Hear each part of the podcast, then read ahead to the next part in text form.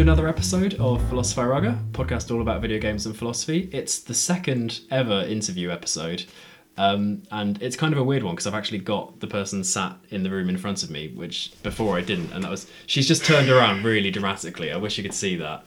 Um, this is Hannah. This is my other half. This is the lady who lives with me and stuff. Say hello. Hello. Hi. You alright? Well, I've been, I've been with you all day. It feels weird saying hello. Oh yeah, no, that's that. That is a good point. It is kind of strange. I think it's just I've never interviewed someone face to face for anything, or been interviewed face to face. I don't think so. This is kind of strange. So yeah, you're Hannah. Do you want to introduce? What? well, no, I know. Do you want to introduce yourself? Is there anything you want to tell people about who you are? Not really. Okay, fair I'm, enough. I'm just I'm just your promoter. That's that's true. Um, a lot of the stuff that you see from me on kind of social media about if, if it's about me being any good at anything, it's probably Hannah that's kind of like suggested that I should do that. You're very, you're a very good kind of hype man, and you showed me how to use Instagram, yeah. which was good because I had no idea. Um, so you you are I would say you're a gamer. I think in, in some ways you might even be more of a gamer than me. Like for certain kind of for certain eras, I think. Like where where did you get started with that? Hmm. Just my PlayStation One. Like just I don't know. I just played it, What what okay? So what kind of stuff did you play on the PlayStation One? or just whatever my parents would let me buy. Oh yeah, I guess that makes sense. so sense. like uh brightly coloured games because the PlayStation was downstairs. yeah, They didn't want to have to be looking at dark screens all the time if it was going to be in their living room. So like with games like today, like Call of Duty and things like that, where it's just grey, Mum was like, "Well, if we're gonna have something downstairs in our living room, like it, you want it to at least look like friendly to look at and have nice music on in the background." So that's Yeah. why it was like Rayman or Crash Bash. I, so the way you said Rayman reminded me of the Dayman song from Always Sunny in Philadelphia. For reason, just, just inflection. Rayman. Ah, um, but I, I was trying to think whether there even were any games on PS One that like I feel like there used to be a lot more colourful games. I don't like maybe it was because with the technology, like certainly if you go out to sort of pixelated stuff, things had to be more colourful because otherwise you wouldn't be able to tell what was going on. And I feel like that carried on into PS. Like I feel like there were more colourful games then than there are now. Oh yeah, easily. Even Yeah. race car games were colourful. But I feel like, well, I feel like even they're not as much now. like everything's kind of more realistic, which basically means toned down color. Like it's not as stylistic. Yeah, whereas you get like fluorescent cars or on Need for Speed, you could like put stripes on it and under lighting on your car. Yeah, I mean, do you think that's why you still? Because you definitely have a preference now for games that are brightly coloured that look more like kind of, I guess, something stylish than something real. I just want to see what the I'm doing. You know, Yeah, no, I do. I don't want to have to shut my curtains and close my door so there's no glare on my TV just to see where the man with the gun is behind a barrel. That's that's fair enough. You know, like I don't want to have to strain. I want to. I want things to jump out on the screen. But also, you get really scared when things do. Like you hate being chased. Yeah. You cannot deal with being chased No. at all. Um, so what are you what are you playing at the moment? Mm. I don't know. We're not playing anything at the moment, are we? Well, we we kind of I guess we've we've had a fair good run of a few long games recently. So you finished GTA Five not that long ago, and then we got straight into Saints Row Four. Um, I think no, I didn't play that. yeah, you did No, I didn't. Saints Row. You know the one where you, you you're the boss and there's aliens and you. oh, oh yeah. Sorry, I was thinking of the one that we start Drake's Causeway Oh, or Uncharted. whatever. Drake's Causeway. Isn't that like a shopping centre? Yeah. Oh yeah. Sorry. Yeah, I forgot that was Saint. Yeah, I liked that. Yeah, Sa- Saints Row, not not the same as Uncharted. Um, yeah, But again, I didn't like that as much because there was never day and night. It was just always dark. Hmm. Whereas at least in GTA, you've got a sunny day and a rainy day. But it is it is still very kind of it's it's dark, but there's a lot of like neon stuff and kind of things that that give you lots of color going on and things like that. Yeah, you never have to squint to see what you're looking at or change Yeah. the brightness settings on your TV, which Yeah. I've had to do for a lot of stuff before. Mm. And I think you had a great time with Spider-Man as well, Yeah. which like I think when we bought it, I wasn't necessarily expecting either of us to enjoy it as much as we did. Well, we hadn't played a game like that before, though. I mean, I, I liked Spider Man back on the PS2 and stuff. Um, Hmm. But I was I I I really enjoyed like how you took to kind of the web swinging and stuff and just kind of um, Yeah. you got very What's good like driving? Is it? Yeah, not not in real life, But on GTA, it's you know getting the angle right, knowing when to drift, knowing when to take a half turn. It was just the same with swinging. This this feels like it's somehow relevant to the topic that we've been doing on the show lately, which is epistemology. It's about knowledge. Like don't think it does. it does. There's kind of there's that transferable. Well, we'll talk about your opinion of philosophy in mm, general. philosophy. Yeah. Okay. All right. So, Hannah is. How would you describe your opinion of philosophy in general? Unnecessary. Like philosophy is unnecessary. Right. Why? What makes you think that? Can you tell me what philosophy has added to day to day life? Oh yeah, so much. Like what? Well, um, it's uh, uh, uh. okay. It's hard. It's hard. To- like Boris Johnson. Oh no, never. It's hard to quantify, I think, because like philosophy. Don't do that. Philosophy is like kind of inherently not practical, and you're a very practical person. But there have there has to How be do you, some... how do you function in life without practical things? Well, you have to you have to have had some degree of thought about the theory and the stuff that goes into things before you can start making practical changes. well, how long's philosophy been around for? Like four thousand. And why is it still not anything practical then? You guys are fucking hanging out your asses. It's you're going to be there's going to be a lot of bleep sounds on you. I can tell. Um, I don't I don't know. I think the thing is once it sort of starts becoming something practical these days, I guess it moves from being seen as philosophy to being seen as science. But like back in ye olden days and like in the ancient Greek times and stuff, being a philosopher just meant you you were someone who looked for knowledge of all kinds. So it used to be that that scientists, what we would call scientists, were philosophers, and they were the people who did these investigations to find out how the world. But worked. now they're not called philosophers because we now know that that wasn't philosophy, they're actually scientists because they were doing something research driven. Well, um, I mean, you know, I'm not here to. this the the point of the show isn't to defend philosophy as as, a, as an institution, just to suggest that maybe there are some interesting things about it, even if they don't have necessarily much practical use. But I think I think being able to to think philosophically about stuff is useful in a lot of ways because like being able to work out what something's really about and kind of to to I guess get to the heart of of what's going on and work out whether that actually makes sense or not is quite important like all the time presumably Yeah, because you can then do something with it. But philosophy just goes, "Ah, let's just ask one more question. it's nice to ask questions Yeah, but then what? then you hand it over to someone who can do the oh I don't know um Surely you have meaning because it informs progress.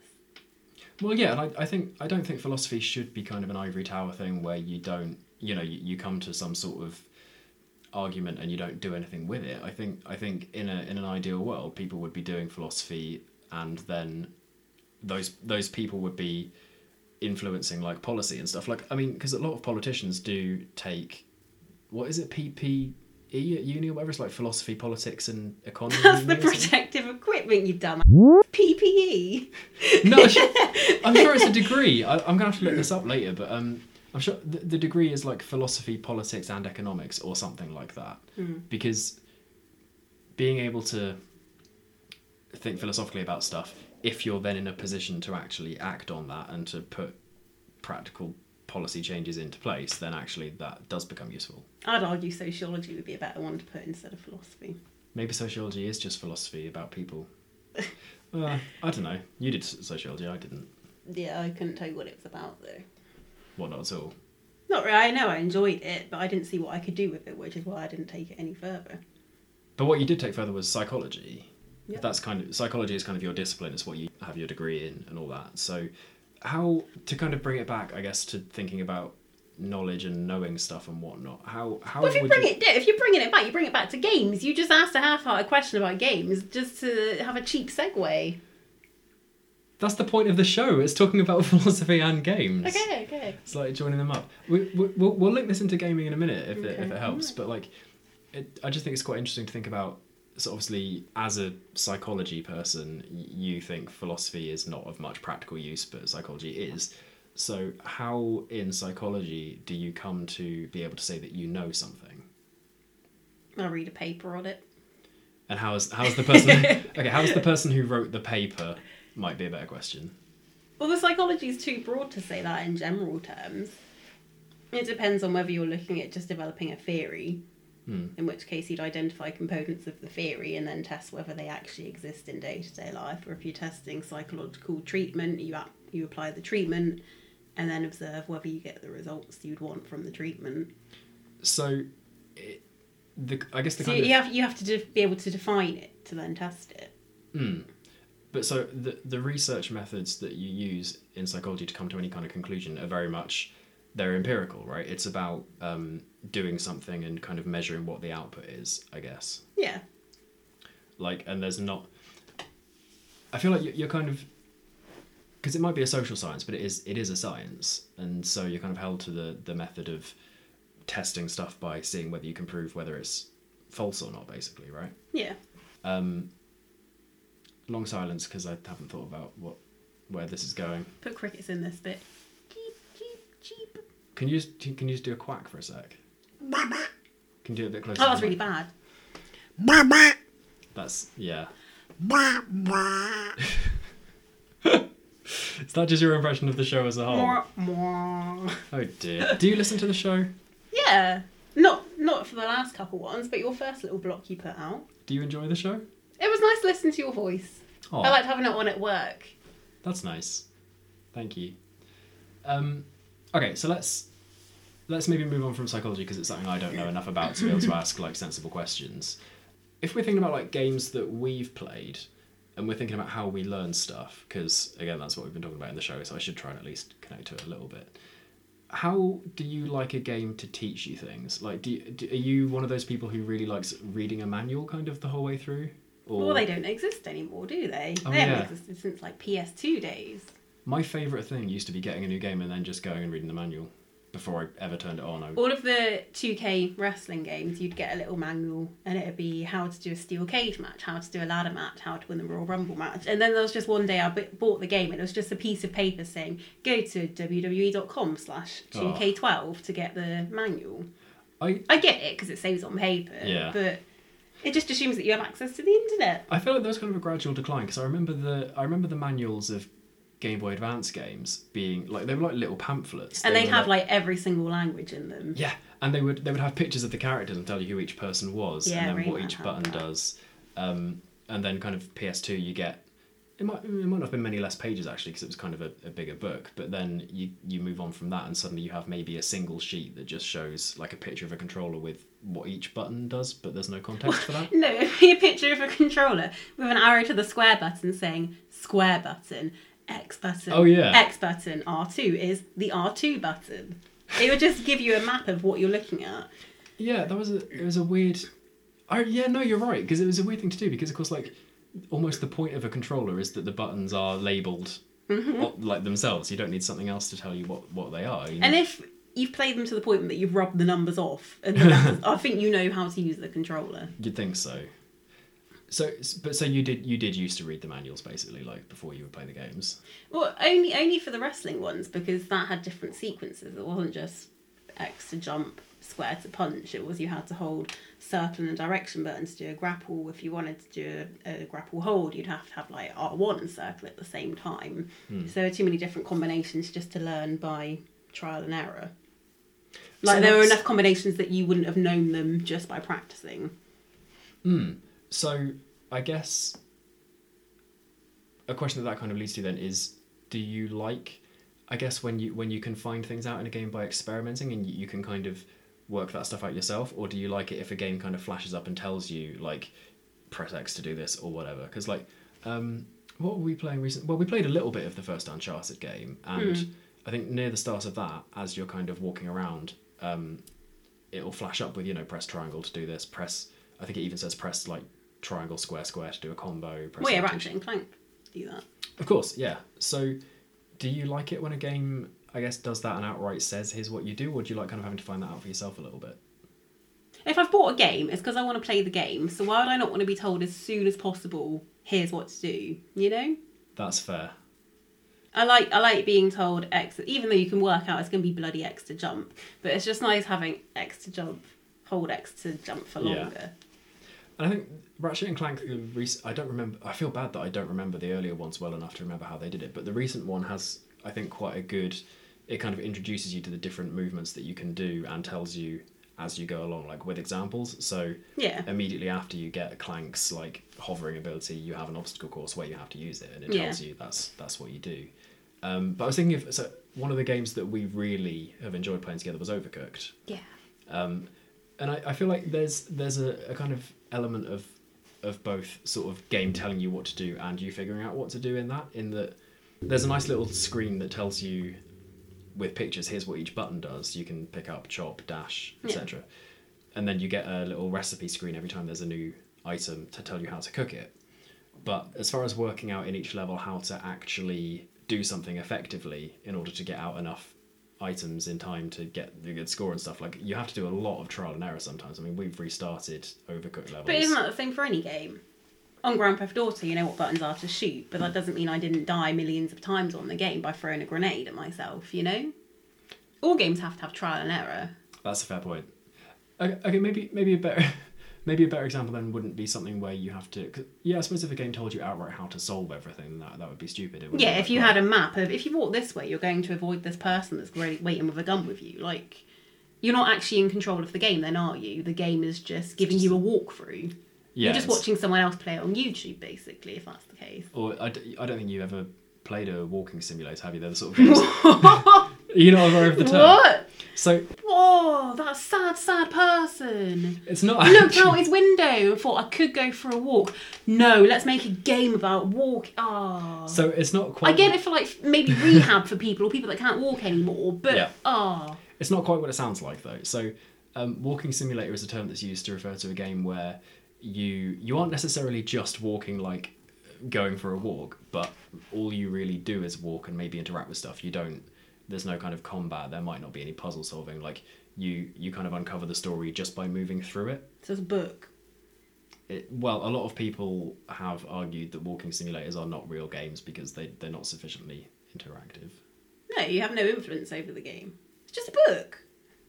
A book that takes up electricity and internet usage and damages your eyes more than reading a book. So I take it you're never going to want to play one of those then. No. Fair enough. I'll just go 10 steps outside my door and just walk down and go, Hi, Sue. I got as much stimulation out of that than I would have done if I played that game. Even more. Fair, fair point. Um, I feel like I haven't explained what a walking simulator is well enough, but you've got a point. Um, but I think may, maybe Overcooked If it was like juicy, if it was if it was like what? If it was like juicy information, like a Real Housewives thing, like oh, if you see this person, tell her she's a because she called my husband fat, So and I'd be like, oh, I'm gonna go and see what her side of the story is now. Okay, so what, what I'm hearing here then is that you you would play a game where basically you were just like a fly on the wall in a Real Housewives situation, just kind of finding out bits of gossip about each person. I mean, has someone made someone should make that. It's called the Real Housewives of Orange County. You oh, just you watch just it on watch TV. it. Yeah, fair point. Um, so maybe Overcooked wasn't a great example as far as like something where you have to do trial and error because, like like you said, if you don't have to do any trial and error, it just becomes it's not even interactive really. Um, maybe so, maybe something like Spider Man then because it tells you early on what you have to do and then you get the chance to to try it out. But there's some stuff that you don't get told, like how to combine certain things. Like you you can web bomb and then electric web or whatever it is uh, to kind of create like a chain reaction sort of thing. So- yeah, or like put them up in the gravity thing, and then Yes, if you put them up in the gravity gravity well, is it called? And then you web bomb them, then when they fall down, they're all webbed to the ground, and it's like it's brilliant. So, like, there's a degree of I guess experimentation to combine things that you know you have available, but the game doesn't say you can combine them for to do this. Hmm. Do you like that? I like it in that context because you wouldn't need to know that to pass the game still. Yes, so it's kind of something that adds to like your feeling of how good you are at it. I guess it makes it makes you feel like you've worked out a, a better way of doing something that just helps you. But it was still the same button. You just had to change the gadget you were using, which I like. When on Uncharted, where it was like press square, square, triangle, circle, up to do a combo attack, you're never going to remember that. So you're going to have to pause it every time and go, what was the combo? Whereas at least in those games, it's just, oh, change weapon, throw, change weapon, throw.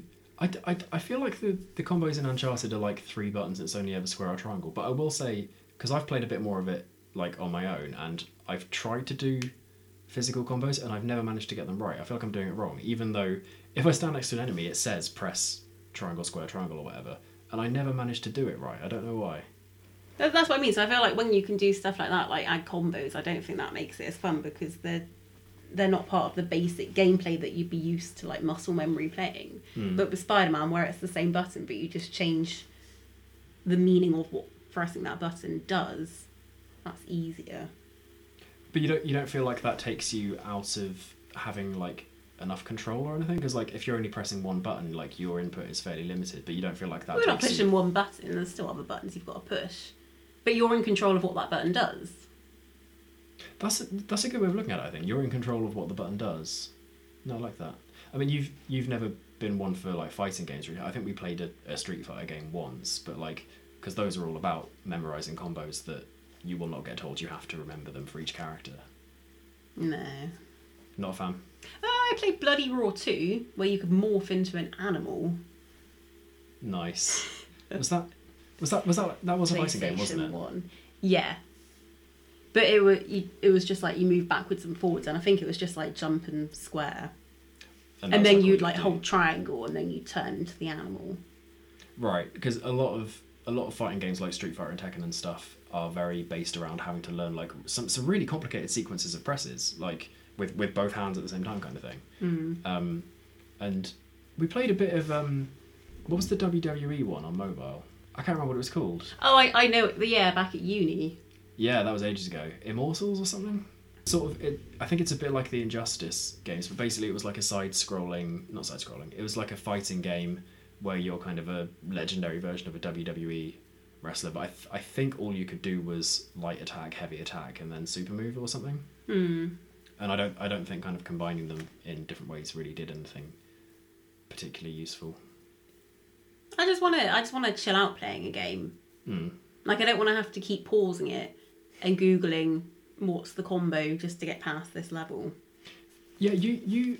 I think what we found with Uncharted as well, and to an extent with Batman: Arkham Asylum, which we kind of played a bit of together recently as well. You don't really like it if you don't feel like you're being told clearly enough what you're supposed to do, Yeah. um, or kind of or where you're supposed to be. Um, like I don't know whether you've ever played any. Well, no, you have played open world games because you played GTA and you really liked that. Mm, but there was a map. Mm. So if I wanted to know where to go, I would open my map and select it, and it'd be flagged on my map. If I wanted to go to a strip club, I'll find the strip club. And you did and like going go to the meet- strip club. Go meet up with my nice friend there. If I want to go to the golf club, like it's all on the map. Mm. And you could even get it to set a waypoint so that it would show you like arrows to go to the Yeah. right place as well. Um, but I th- yeah, I think it's because, like you say, you, you don't want the game to tell you exactly what to do to progress because then what's the point of playing it at all? But like you, you need. I think I think for for you, you you you don't enjoy the bit where you're kind of sat there going, "What do I do now?" No, I like to be productive. Yeah. You, you like your game. You like well, you, like to get like bang for your buck with your gaming time. You like every minute to be you're doing stuff as opposed to sat there going, I don't know where I'm supposed to go next. Yeah. So like, If I, want to wander around, I'm more of a like I like. I'd rather do that in real life. I'd rather mm. go out for a walk if I just want to walk around and not really have much of an agenda. But if I'm choosing to play a game and hold a controller, I want to know that I'm playing the game, not having to go. Have I just been down this corridor? Oh, was it this one? Or that stupid bit on Spider Man where that t- is like, uh, my friends uh, by the, the Lincoln Tower over Oh, on the south yeah. side of New York City. And I'm there thinking, I don't live in New York City. How am I supposed to know where to go? And it doesn't come up on your map. You get no indicator. the guy who I can't remember what his name is, but yeah, like his friends have gone missing, and he shows you a picture of where they are. Yeah. I'm oh, yeah, I was there just last week. Like, oh, that yeah, that, me. that that felt kind of unfair for non-New York natives. Although I think Spidey would usually say something like, "That's on the south side," and then you could kind of work out from the map where it might be. But yeah, no, I, I, I get what you're saying. I think it's like it's just frustrating if you kind if you feel like you're spending the time that you want to be doing something, kind of thinking, actually, is this is this even what I'm supposed to be doing? Like you don't want to go off on some wrong track. Especially if it's a game where you can't save it whenever you want. If you've got to complete a mission or get to Yeah. a checkpoint and you're thinking, well, I want to be done in 10 minutes, but I haven't even found where I need to go yet to save the game. Yeah, I mean, I think the fact that you were like super into stuff that was like like kind of platform like Rayman and that kind of thing, Yeah. and like Pokemon as well. Like, there's never really a time in those games where you don't know where you're going because it will always be well in Rayman you're going left to right, right? Like, so you know where you need to be. Yeah, and you know the left to right is getting to the end of the level and then the level is done. Mm. And then you yeah you go on to the next one. Yeah.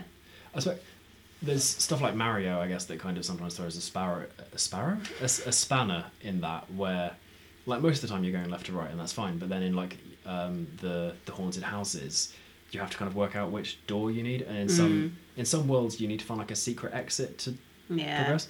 That that I always found a little bit like. I don't know. I feel like if I if I have to Google it to progress because it's a secret exit, even though it's the one that I need in order to actually move. Yeah, I you should like get to a bonus if you find the secret exit. And usually that's what it would be. It would let you skip something, or it would let you kind of. But like we're like mid twenties and we've had to Google it within the last six months which store we need to go in and how to escape the haunted house. How is a six year old playing it gonna do it? Do you think that's just a bad reflection on us? No. Okay. You said that with such conviction. no, it is not. That's fair. So, okay, I'm going to ask you a question now. What do you think? And we've played Saints Row recently, so this is Mhm. there's kind of some some relevance here. What do you think about the idea that maybe everything we think we know isn't real, and we might be in some sort of simulation, or we might be like a brain in a vat somewhere. We might be being tricked by a demon, and this world is not really what there is. I don't care. Like I like whether that's true or whether it's not true, I'm still living this life either way. You know? So that again, that seems like a very practical kind of. You you sort of have you heard of the expression the the Gordian knot? No. So, it's I think it was Alexander the Great, right? He he hears that there's this um Represent what? Alexander the Great. Are you a big fan of Alexander the Great? I didn't know that.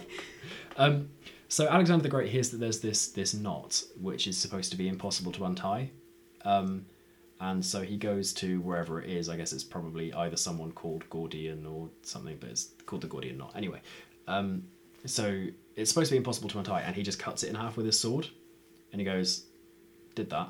And I feel like that's kind of what you're doing with these with these issues, like rather rather than try and tackle them like on on the grounds that you might be expected to, like an, an answer to the question, you kind of go, actually, I don't need to consider this. What would the answer be to that question though? Well, the answer would be either yes, I'm sure that I'm in a, a real world, or no, I'm not sure I'm in a real world. But either way, you'd then ask me for my reasoning. But there's no there's no solid reasoning for either of those, is there? If I say yes, I'm sure in a real world, you go, what makes you sure you're in a real world? Well, yeah, that, that Yeah, seems exact- like it would be fair. Yeah, but then it's just an endless loop, isn't it? Well, so there have been people throughout history who have How do I know to. this chair is a chair? You know, like that's that's philosophy, isn't it? How do you know you really want a chair? Kind of. Yeah, like ooh. Well, it's, it's people. People for thousands of years have been trying to come up with with solutions to these, and like Descartes was a fairly famous one. You know the guy who said, "I think, therefore I am." mm, yeah. What was that? Oh, that's pompous, isn't it? Well, it's it's kind of a good point though. So he was he was trying to work out what he could say for sure that he knew, right? And so he's thinking, can I be sure that this world that I'm in and I can see is real? Not really, because it could be a demon tricking me or something. Can I be sure that my body exists? No, same thing. But I can be sure that I exist because if I didn't exist, how would I be doubting whether I exist or not? So because he thinks, he can say he is. And then- Yam. he am exactly. He think therefore he am. So from there he kind of I mean he he kind of uses God as a as a shorthand to then build up actually fairly quickly again to the real world must be real because God wouldn't allow us to be tricked like that. Um, but other people have obviously taken different tacks on on that problem. But if we're going down the God route, isn't that actually then a simulation? If God's made it up, What, so we're we're going to cover this in a future episode. Actually, it's weird that you would say that. So um, there's one one bloke in particular who is fairly well convinced. Well, is he's been dead for a long time. Who, who's fairly well convinced that um, there's no such thing as actual physical reality, um, and he thinks that the only is it Brian Kendrick? it's not Brian. It's not the Brian Kendrick um, wrestler and conspiracy theorist. No, or AJ Styles. Um, a chap called Bishop Berkeley. Bishop wasn't his first name; it was a title. But anyway, he said that um, he couldn't be sure that there was there was actual physical reality, but if we perceive things, then they're there to some extent, right? And the way that he then kind of moved on to being able to say, but actually the real world is objective and reliable, was to say God is perceiving it all the time, and therefore we don't need to worry about whether a tree makes a sound if no one's there to see it because God is seeing everything. You look really confused. No, I, I, just, I don't. I don't know what you want me to say back to that.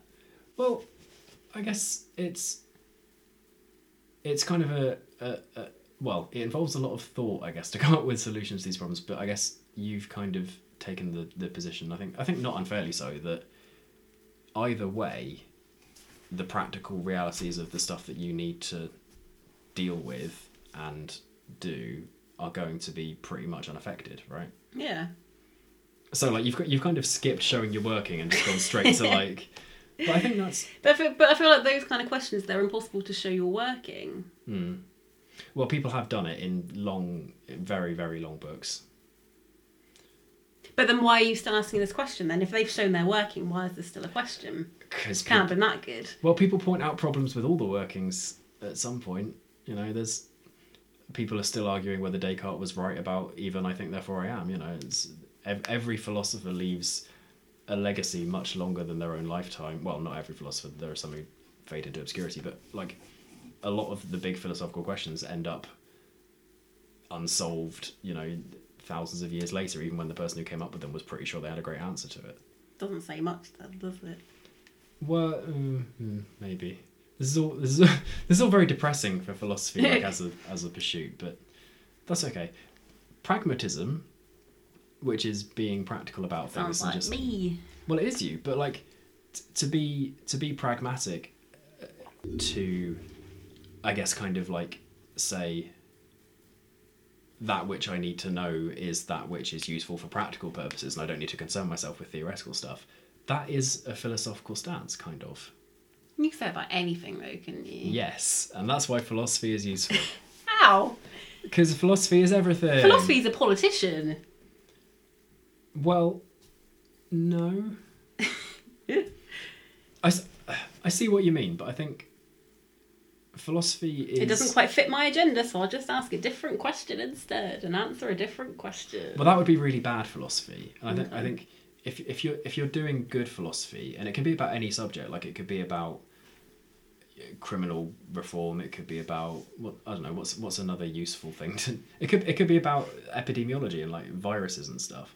Like if you're doing good philosophy, then what you should be doing is looking to come up with like arguments that look for true things and kind of form valid and true conclusions from there. And if you find something that doesn't fit your conclusion, then you shouldn't change the question. You should take that into account and go, right, well, I need to change my conclusion then. Same as science. Hmm. Like, what, what, what, what do you think philosophy is, I guess? Couldn't tell you. That's fair. Neither could I. But like, I, I, I think if I had to sum up, it would be something along the lines of it's it's a way of thinking about like pretty much any subject, and it it involves things like the scientific method. It involves formal logic and other ways that we have to, I guess, as best as we can, work out whether something really is true or whether it might not be. That's good, right? That's useful. If they do it. Well, that has been the problem historically. like Philosophy are the most philosophy. philosophers. They're the most inefficient workers. I mean, well, I wouldn't say they're inefficient. Like, I mean, Dan Dennett pumps out like eight books a year and has done for about the last fifty years. But like, That's not for the benefit of philosophy though. That's for the benefit of his bank account. That's probably true. Um, although he did, because I'm reading one of his at the moment, he did invent the word selfie, which I found really funny. I Um, know you tweeted it. I told I you you would. You did, and I did. Well, I was planning. To, I was planning to tweet it before you told me I was going to tweet it. To be fair, I feel like we might have exhausted like philosophy as a discussion because I feel like it's just I'm so, I, I, sorry. I feel like I haven't been able to discuss philosophy with you. My mind just doesn't. It doesn't expand in that way. I have a very narrow frame of thinking. I'm not saying that's right, but I just I'm just always asking what's the answer though. I find it strange that you would admit to having a narrow mode of thinking. Most people wouldn't own up to that. Well, it's kind of impossible not to make that conclusion. Like, I'd rather admit it now than everyone go, oh, well, f- bitch. she, she doesn't even take on any other point of view. I'm not saying it's not a point of view. I'm just saying my mind just doesn't doesn't go into my filing cabinet. But I think that's I think that's okay. You know, I think I I do think if if you kind of engage with bits of philosophy, it has something to offer everyone to an extent. But I think it, it it's so hard to quantify that like if you were to find some philosophy that you actually enjoyed, it would probably be because it was philosophy that was mostly actually I don't know neuroscience or something. Um, and so f- for you, then it would actually have some sort of kind of practical value because that's what you well, that, that that's what you look for because you haven't got time to worry about like you know you, you want to get to the the useful stuff and that I think is is fair enough. And like Yeah. and you and I are completely different on that front. Would you say that games have taught you anything? She's frowning, Well, everyone. Well, yeah, that's just quite vague, isn't it? I mean, anything. Well, yeah, they've taught me how to play the game. Other than, would you say that games have taught you anything other than things which are directly to do with themselves or other games? Not not that it stands out. I mean, Rayman, he has hands that aren't attached to his body, and he frees Lums. Like, there's not much. It's not very applicable. Like, I'm sure there's some like, oh, friendship always comes through, and all those kind of like Disney stereotypes Aw. that come from it. But Is Rayman friends with the Lums? I never understood what the Lums were. they're locked in cages by Mr. Dark, But is he? and he winds up his fist and punches them, and then they jump out. Does Rayman know the Lums? Like, are they mates? Well, He doesn't need to know them to want to save them. Oh, that's heroic. Yeah. There you go. You've learned something there. You don't need to know someone in order to. Well, Want to save Rayman doesn't need to. Oh. yeah, fair point. Um, But I think- I think the games I've played because they are cartoons, there's there's not much like real stuff to take away from them. I guess. I was interested when we when we when you were learning to drive because we had played some driving games before and we played a couple of driving games afterwards like and I was curious whether whether when you were learning to drive a real car having played games where you drive cars would have any impact on that and then after you had learned to drive a car whether you would drive any differently in games I haven't expressed that do you know what I mean I know what you mean, but that's a bit insulting to my ability to drive a car. no you drive But- a car very well Okay. I know I know what you mean though. Like I'm not a fan of braking on on games. you're not I brake in real you do brake in real life yeah. but I'm more of a drift around the corner. So I probably maybe don't brake as much as some people might in real life. I might drift into a corner more. I wouldn't. She doesn't drift into corners. She's not a dangerous driver. Honest. no, I think it's obviously you know that if you're driving a real car, then the context is very different from driving a game car. It's much more. You have to. But sometimes when you're on the motorway in real life going like 70 miles an hour and you're like zoom zoom. like you kind of you don't do it, but you imagine yourself on GTA like weaving in and out of the cars. But I do. I do find it interesting that you. And I don't. I don't. I would be interested to see this with someone who who maybe doesn't drive a real car. When when you're driving a car in a game like GTA, where you're not around a track, you're in a, a, a city that has roads and road markings and stuff. Like. All else being equal, you will drive on the right side of the road and kind of Yeah, but that's because there are cars coming towards you on the other side of the road. Oh yeah, yeah. I suppose that does that. There is kind of a practical incentive for doing that beyond just feeling like obeying the rules of the road. Yeah, but I don't, I don't, I don't think it transferred onto driving at all. Maybe if I was like, do you remember for the PS2? I don't remember what racing game it was, but you could get an actual steering wheel There were a few and those, a pedal. yeah. I feel like maybe if I'd done that, that might influence it a bit. Yeah, there were some really. Com- there were some that were full on simulators where like you basically, and I, I would be interested to know whether someone who had a lot of experience doing a proper driving simulator where they had a physical, you know, gear stick and handbrake and all that stuff, whether they would have any kind of advantage when they came to learning to drive a real car. Hmm. And I don't, I don't know what the answer. I wonder if there have been any studies on that or anything, but like, there have been some crazy peripherals. I mean, there, there's I can't remember what it's called, but there's a there's an Xbox game that has like a full tank cockpit that you use to control this tank, um, and it's I think the just getting that peripheral is like a thousand pounds or something crazy. And uh, maybe from Cooking Mama. I don't think it actually did transfer into real life, but when I was younger playing it, I used to think that meant I knew how to make like Oh, like gyoza yeah. or something. Cooking Mama's a really good Because it didn't give you any actual measurements; it was just chop an onion, put into a steamer. But it's very it's very methodical, and I can see because you are quite a methodical person. I can see you enjoying the fact that it's it is these determinate steps, and you do each of them, and then you're kind of like. So in theory, you could repeat those steps in real life because it's telling you exactly what to do: chop an onion, boil the water. I do chop an onion the same way you chop it on Cooking Mama. How did you do it on Cooking Mama? You chop it in half, Yeah. and then you put it on its side. It's like so the flat side's then on the chopping board, Well, yeah, because otherwise it'd be rolling around. Yeah. and then you make lines in it, but don't cut through it, and then you chop horizontally Ah, yeah, so so you get kind little of- squares. So you've kind of neatly sort of diced it. Yeah. Yeah, it's. I feel like Cooking Mama, like with a couple of adaptations, if it was more specific about measurements and stuff, like, and it because you can put stuff on the hob and it'll be done in like five seconds. Yeah. Um, but I feel like it, it could, in theory, teach you how to actually cook something in real life. You know, it could be sort of educational in that sense, I guess. I'm sure you can get something on the DS that is an actual cooking book. Oh, almost definitely, actually. Yeah, D- DS had a bunch of great stuff like that. Mm. Brain training. Yeah, I did play that. Yeah, I guess that taught me how to subtract seven from 80 until it gets to zero. How to subtract seven from eighty until it gets. Well, to not zero. until it gets to zero, but until you can't. Oh, I see what you mean. Yeah, yeah. There's one where it was like four or something. 80 subtracted by 70 after at like 73, 64, 57. I'm gonna have to show you. Um, there was a thing where a bunch of people. It was at one of those, um, one of the speedrunning events, AGDQ or something, um, and they always have a block at those where they. So most of the time, there's people, there's human people playing the games, right? But they have a block where there's a robot doing it because it can do stuff that humans can't. And they had a brain training one of that, and it was drawing these ridiculously complex pictures in answer to questions where the answer was like two, and it would still accept it as the right answer. It'd be like this super detailed picture of Donkey Kong or something, and it would go, "Yep, that's a two, sorted." Mwah, mwah. What's that? Just another another low in the show, isn't it? It's not a low in the show. It's just naturally coming to the end of a of a topic of discussion, and we'll move on Because to. you don't plan your question. I, I look. Get I'm- your script out. this is not a script. This is a. It's scripted, everybody. Well, no, usually it's scripted. This isn't.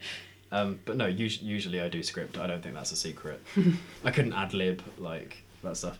I want. I kind of wanted to ask you, even though this isn't like a news show. I wanted to ask you whether there was anything you were excited for from the PS5 announcements. Uh, yeah, Spider Man and Ratchet and Clank. Yes. But that's mainly because I've played them before, so I know hopefully it'll be the same things that I like the second time around. See, that's learning from experience. There, you've you you experience something and you go, aha, I had this outcome the first time, so I will do it again and get the same outcome. That's empiricism, kind of. I'm trying to I'm trying to relate this to I don't know if it you does. you can relate it more to philosophy if you want. It's your podcast. I'm merely your poddy. Poddy. That's true. This is this is my podcast. Um, do you know? I don't even remember anything else that was announced, and I feel like I should. But Spider Man Do you? and no, No. Don't know where I've got. There's- there's a similar really. game that was going to be remade. Oh, yeah, and I can't for the life. of Oh, me and. Horizon. Horizon Zero Dawn Two, which I I don't think Not I'm gonna necessary. because we, I think it was mostly me that played the first one and you kind of watched it, but you did play a bit of it. Yeah, but then it got too complicated and I haven't played it enough, so Yeah, it wasn't. But I quite liked the way it tied up, and I I liked the way it explored the different bits of the world and what had happened in the past, and I feel like the second one And it has. end. It came to a complete end, Yeah, I didn't play the DLC, but I feel like the second one's going to have a lot to live up to to kind of unless it goes back in time. repeat that. I don't I don't want that though. I quite like experiencing it from a distance because then there's still some mystique about it, you know. Mm. But I think I might actually be more excited for Ratchet and Clank because it just it just looks good, even though Clank's voice is different. It's just a and fun weird. game. It is. If they have another arena like they had in Ratchet and Clank Three, Mm. where you just like fight off waves of enemies, I'll be very happy because I was disappointed that wasn't in the newest one. That just had the uh, hoverboard races instead. Mm. I still, if you? I don't know whether you've seen it. I I'm unclear as to whether the new Spider-Man one is actually a full game or what. Like, I don't think it's DLC, but they've said it is kind of an expansion on the first one. So Yeah, but expansion could just mean expansion of the story into a new game. yeah, I guess it's it's difficult to tell. I think it might not be as big of a game as the first one because obviously it hasn't even been that long since the first one came out. Um, but I think it, I think it's going to be a standalone thing focusing on Miles, and I mean I like Miles. Well, he's still going to be Spider Man, isn't it? So it's not Yeah. going to be that different. I think your main concern is as long as there aren't as many MJ sections. Oh. It's You- just bore. It just ruined the pace of the game. Yeah. You're fighting, and then oh, sneak, sneak, sneak. She can't even jump, stupid girl. It's just sneak, sneak, sneak. Take a picture. Oh no, now I'm in trouble. That's And then call call Pete. Yeah. Yeah. I just I don't I don't understand what it added to the game. I- people like stealth sections, I guess. But it wasn't really a stealth section, was it? It was like a five minute segment. Which like I have get the restart. Miles bit because he actually then had a progressing story. Yeah. Because because then he becomes Spider Man. Yeah, I think I think I'm with you. I didn't I didn't enjoy the MJ sections very much. It just slowed down the pace. I was just thinking, oh, how much more is there to do until I can get back to doing the game that I bought to play? Yeah. It's that kind of expectation versus reality, isn't it? It's like you you expect that what you're going to experience is being Spider-Man, and then if you're not, it's like ah. But like it, I, I felt bad because I wanted to like MJ as a character, but I came to feel a bit of dread every time I saw her on screen. because I was like, I don't want to play as you again. Yeah. Ah dear. Anyway, um, we have some questions. Do you want to answer some questions? Yeah. sure. So we might have touched on this a bit already. Um, Moses Norton, the well-read mage, says, "What are a couple of specific gaming tastes that you and I share and/or don't share?" Sriracha chips. No, but we both. A, that's not a gaming taste, and B, we It's both like sriracha just the word chips. taste. As in like genres or Uh, game, games that you've enjoyed that I don't, and vice versa, I guess. I don't know, there's any that I've enjoyed that you don't enjoy. Yeah, I feel like I'm I think most of my games are very nostalgic games. So a lot of the games that I would say I love and could easily play are games that actually aren't available for me to play. Skull Monkeys. Yeah, so most of the games that I would now play are ones that we've already bought because we know we would both enjoy them. Hmm. Because I don't have access to playing Crash Bash because they won't remake Crash Bash. They just remake Crash Bandicoot. Crash Bash was the first one. If they did Crash Bash for the PS5, I feel like that would suddenly instantly become like we would have to get a PS5. Yeah, Um, yeah, I, I feel like the so if you imagine like the Venn diagram of games I like and games you like, the the games you like is kind of mostly within the circle of things. Like like you say, there's not that much that you like that I don't. I think yeah. I'm trying to think of. For some reason, do you remember at uni we briefly played um, Mary Kate and Ashley. I was just gonna say that, but you enjoyed it. I loved it. It was great. There was the the music video one was so difficult and like you had to do the lighting and the Yeah. dance moves and stuff. Yeah, but I think you can like any game. That might be true. I feel like I have, and I, I, I quite like this about myself. I feel like I can enjoy most things, even if they're objectively terrible. You just like experiencing it. Yeah. Like, I didn't think I would enjoy watching The Real Housewives, but if you've put it on, I can kind of get into it. Like, because it's like, ooh, drama and stuff. Like, I can kind of find something to like in most things, I think. Unless it's my parents' film recommendations. Unless it's your parents. Well, I, d- I don't know. They're not all. If it, all right, unless it's my dad's film recommendations. Some of them have been alright. He's picked the worst ones. so. He has he has a track record of picking the ones that I think most the most people enjoy the least. um, gosh, yeah. Although I think the film that you've enjoyed the least in your whole life was Seven Psychopaths, and I recommended that. So Yeah. I think you you don't like to be bored. You mm. well, okay. What? what like dating profile or LinkedIn profile are you going to see being bored under hobbies? What I think I'm what I think I'm trying to say is you. And actually, it's not. It's not necessarily the same. If you, like you say, if you go for a walk, you can kind of be aimless. You can just kind of enjoy being being somewhere. But I think if you're reading a book or watching a film or playing a game, you you want as many moments of that as possible to be kind of active and interesting. Yeah. I, yeah, you're, you're you're selling that as if that, that's an abnormal point. Yeah, and it probably isn't really, but I've, I feel like that some of the stuff that I like that I feel like you haven't enjoyed is the stuff where either that you have to spend a bit more time not doing anything because you have to think about stuff, or it's a bit slower paced, or it's Kingdom Hearts. I know I've not played much of it. But I had to like find shells or something. Yeah. And again I didn't know where I was going. Yeah, to be fair, I barely even explored the place and it was telling me to go to all these different places. the, first Destiny Islands bit where you just have to find a bunch of logs and stuff, and it doesn't really tell you where they are, is a little bit frustrating. It's not the best introduction to it because, like you say, you got put off by that before you actually got to any of the Yeah, so I didn't even leave that bit. It was just boring. But from what you know about it and like you know heart and darkness and hearts and light and friends like That doesn't bother me that much. I mean, Rayman was had a man called Mr. Dark. That's true but what, what i'm hearing from this is that we're going to play kingdom hearts again No. oh fair enough um So right, this is a really specific question. Are you happy that you've answered Moses' question, Anna? Just don't want to don't want to leave the, the viewers. No, that's a good point. We don't we don't we don't want to leave Moses hanging on that question. Um, so you, I'm trying to think if there isn't a game. I didn't play. Well, I guess I didn't play it, so I couldn't say that I didn't like it definitively. But the one where you had the big animal and you could stroke him, The one Shadow of the Colossus, that was not about stroking a big animal. Oh, you mean the Last Guardian? The Last Guardian. Yeah. I think both of those, though, I'm probably thinking of. Um, They just seemed quite slow, quite grayscale.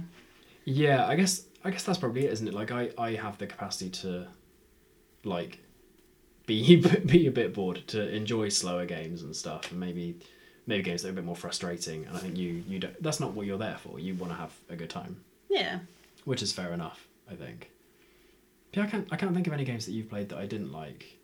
Um, Maybe it's because of because you were an Xbox person, I was a PlayStation person. I wouldn't say I was an Xbox person. You had an Xbox when we got together, I, I, I was and you PS, hadn't had a PlayStation. I was a PS2 person, Okay. and then I had an Xbox. You jumped ship I jumped ship, but then I came back. I haven't. I've, I've had a PS4. So- because of me. Well, because we bought one together. Yeah, Yeah, because I bought one. I wouldn't say that's because of you. I think I would have got it Okay. anyway. I don't know. So anyway, yeah, that's. I guess that's it, isn't it? That's the day. You, you aren't a fan of slow stuff, and that's probably about about the extent of it. Yeah. That's fair. Um, so, very specific question here. Um, Alex Sigsworth asks, "What's your position on anti-nihilism?"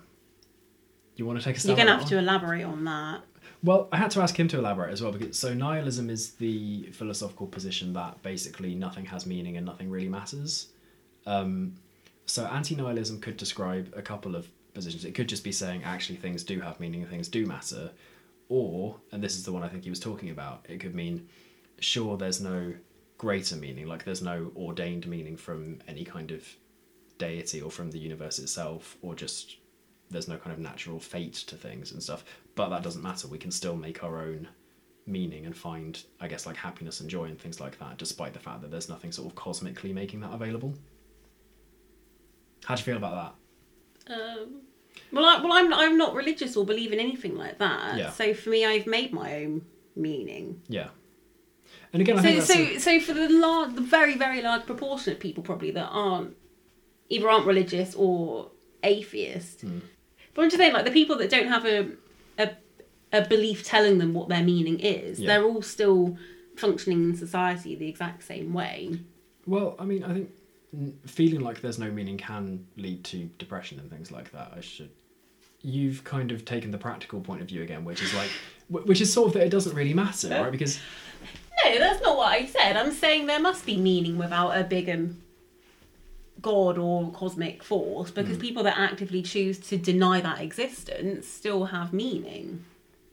But yeah, but I, I, I, I do think that's the practical, that's the stance that a practical person What's the other stance? would take because, well, so the other stance would be to say that um, to kind of get hung up in in the idea of whether there does exist something that could determine a meaning, and then to decide unless I know whether this thing exists, I can't say there is meaning. Like if you're being practical about it, what you can say is either there is nothing that makes this meaning, or I don't know whether there is, but for my purposes, I am able to feel satisfied with doing whatever I can to kind of create my own meaning and that kind of thing. Because what else are you going to do? Well, exactly. So why why is this nihilism a thing anyway? Then Well, because a lot of philosophers all still sort of, alive and functioning. yeah, no, a lot, a lot of philosophers do like to get a bit uh, broody, shall we say? But if you're going on your thing about you need to experience something to know something, if I've experienced meaning, then therefore there is meaning. I experience, therefore I am. I'll allow it. no, that's no, that's that's that's a good point. I think my well, my personal position is that you can make your own meaning, and even if there were some sort of cosmically ordained meaning, one that you made for yourself wouldn't be less valuable than that. Like you, you can decide that that's the one that you want and that's important to you. Um, and I Well, because people should do. choose to go from religion to not religion. People choose to go from not religion to religion. Like they can change their meaning system. yeah, every everyone can change their mind about what's important to them, and I think the fact that something is important to someone is enough. But then could you argue then that meaning is constructed by being told what is enough? Oh yeah, no. What? Oh gosh. Well, meaning it. Mm, mm, hmm. Hmm. Many thoughts. So Yes. my adverts tell us that this is the present you want to get for you. Here's the perfect Father's Day gift. Oh yeah, that does look like the perfect Father's Day gift. Even though I would have never thought that myself unless this lady on an advert had told me. I don't know how to respond to that. I get. I think there's like there's there's there's a it's a really good point. Like, are we actually making our own meaning, or is it is it being made for us, and we're just kind of not realizing? Like, are we just susceptible to being told this is what you should value, and therefore we do? Of course we are, else all these businesses wouldn't make so much money. Excellent point. But I I I think that on the whole, people I was going to say can be trusted, maybe not can, but on the whole, people should be trusted to, even if there's stuff telling them what to value, to, to actually make up their own minds about that. And whatever des- decision they make on that is perfectly good, unless it hurts someone else. Well, it depends on how they're making their decision. Well, yes, Because if they've got a why I said they family and they're the- thinking, oh, well, just for me, this works for my benefit, even if it means my children are not going to like me anymore. Like, it, it depends on the process they go through to decide whether that meaning is their meaning. Yeah, and I guess that's why I say like we should trust people to go through the I guess a, a correct air quotes method of determining what what that meaning is going to be, uh, but then we're down a further rabbit hole of well, how do we work out what that method should be? I'm sure there's a philosopher somewhere that's tirelessly Oh, absolutely. writing a book on it to sell us, to tell us why they're the right one and get money off of it. Well, it's it's it's a similar position to existentialism as uh, Jean Paul Sartre did, or humanism, which is kind of a more modern secular thing. Um, Cool. I feel I feel like that's I feel like we should wrap things up. How would you even summarise what we just talked about? Um, well, we talked we talked a bit about so this is this is the podcast about video games and philosophy. I don't think it's the only one, but it's it's mine. Um, we talked about video games. We talked about philosophy, um, and we kind of took some little detours, and then we we wrapped it up in a really professional way. Right? But I'm still waiting for that part. Uh, yeah. Well, I, th- I I feel like that's a good note to end on. What do you want people to take away from this? What do I want people to take away from this? Um, Yeah. That What's your summary gonna say I don't lure know. people in? Why would someone want to listen to this? because you are you you are I, I think al- although you although you don't think you have any kind of you, you don't think you care about philosophy i feel like you you have an approach that kind of actually does get to sort of the reality of things and i think that's interesting and useful as a perspective on philosophy you know I enjoy debating it, but you've just not given me very good debating material. well i didn't want to get too heavy you know? I, I, didn't, I didn't want us to be here arguing whether like whether rationalism or empiricism is better like that would just that wouldn't be very fair and i'm not sure it would be that entertaining and also i would get smacked so there just wouldn't be much point of that but um no i feel like we you know we talked about games we talked about knowledge a little bit and how you learn stuff You've, you're making a face but we did kind of We, not really. We just talked about how you like learning in games. yeah that's knowledge Okay. that's we we this is how you do philosophy by engaging with stuff that there is Okay. because what else are you going to do Go outside for a walk. yeah fair Play point. walking simulator. Yeah. Yeah. All right. Fair point. Well, thank you for coming on the show, though. I, I appreciate it, and I think that I I mean I like talking to you about stuff. Yeah, me too. Silence. Um. Yeah. This is the bit where I sign off, I guess. Look, it's not. I'm not used to doing interviews. I'm not good at like segueing into the the end and stuff. But um, is there anything you would like to say to the listeners, such as they are? Buy Chris's book. Oh yes. Well, use this to shamelessly plug yourself. Yeah, good point. Buy my book, Each Little Universe. It's out now. It's got really good reviews. People really like it, and it's great. It's a love story, but it's not about love. You you've been reading the description. Yeah. I read the blurb. Yeah, you read the blurb. Yeah. No, it's it's it's kind of. It does it does what we've been doing a little bit. It sort of it, it engages with I guess pop culture and that kind of thing to think about stuff that is in some way philosophical and hopefully also entertaining at the same time. So if you f***ers are listening to this right now for 99p, 99p No, because that'll have run out by the time this goes up. for 199, There you go. you can. If you've got reason to listen to this, you've got reason to read the book. S- This she's my hype man. She's fantastic. To the to the five people that might listen to this. Slightly more than that. Hello, everyone. Ah, dear. Well, thank you very much for coming on. I I've enjoyed it. Have you enjoyed it? Yeah. Good. That was enthusiastic. Um, I was gonna say I'll see you again soon or something, but like we're just gonna go together and go and cook tea now. Yeah. If you want to, if you want to search for a video tutorial on cooking meals, they'll be up on YouTube soon. Will they? No. Are we doing? no, we're not doing that. Maybe. If you want Hannah and I to do video tutorials on how to cook, how to cook meals, because we make some good stuff. Like, uh, yeah, hit me up at overthinkery1 on Twitter, uh, philosopherargo at gmail.com. All those things. Yeah. Cool. Uh, next time we will do.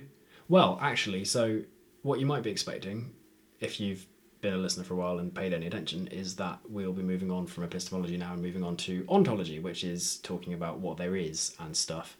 Um, I actually think I have one more episode on epistemology to cover before we get there. So, what do you mean, boo? No, it's, it's gonna be it's gonna be a really interesting one. It's gonna be a bit different, and it'll be great. So tune in for that. Or don't. No, do tell tell people to tune in. Tune in. Thank you. Do one more quack. All right. Was that bye bye? Ba ba. Ba ba. That was I love you, right? yeah. Okay. I love you too.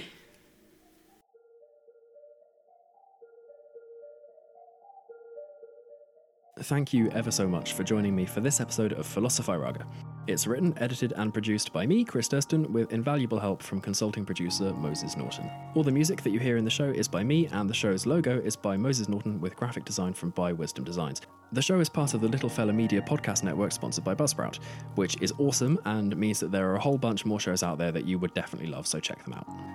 The Well-Red Mage's dream of a better future for gaming discussion and community is made possible by your support, so please do give Philosophy Raga a like, follow, review, or share. Tag people you think would enjoy the show, yell about it in the streets. Actually, maybe don't do that at the moment because we're in lockdown. Yell about it on the internet. Spread the word. I'll love you forever. And if you consider supporting me and the Well-Red Mage with a monthly pledge of any amount at patreon.com slash the Mage, I will personally this flame is turning to embers for now, but the fire of wisdom never dies. Bye bye.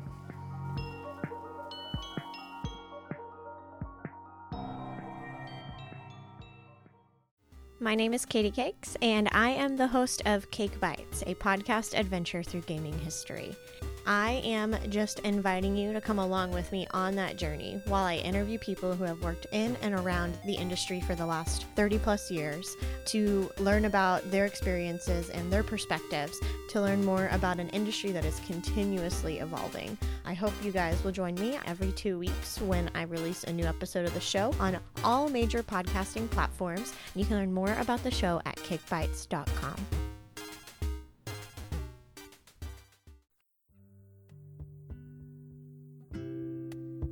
Hi, my name is Roger Reichert, host of the Dialogue Tree podcast, your source for interviews with creators within the video game industry. Join me as I interview people within the gaming industry and learn about their story and share those stories with you. New episodes will release every other Thursday on iTunes, Google Play, Buzzsprout, or wherever you get your podcast. You can also find us at gamerheadspodcast.com. That's the Dialogue Tree Podcast, now part of the Little Fella Media Podcast Network.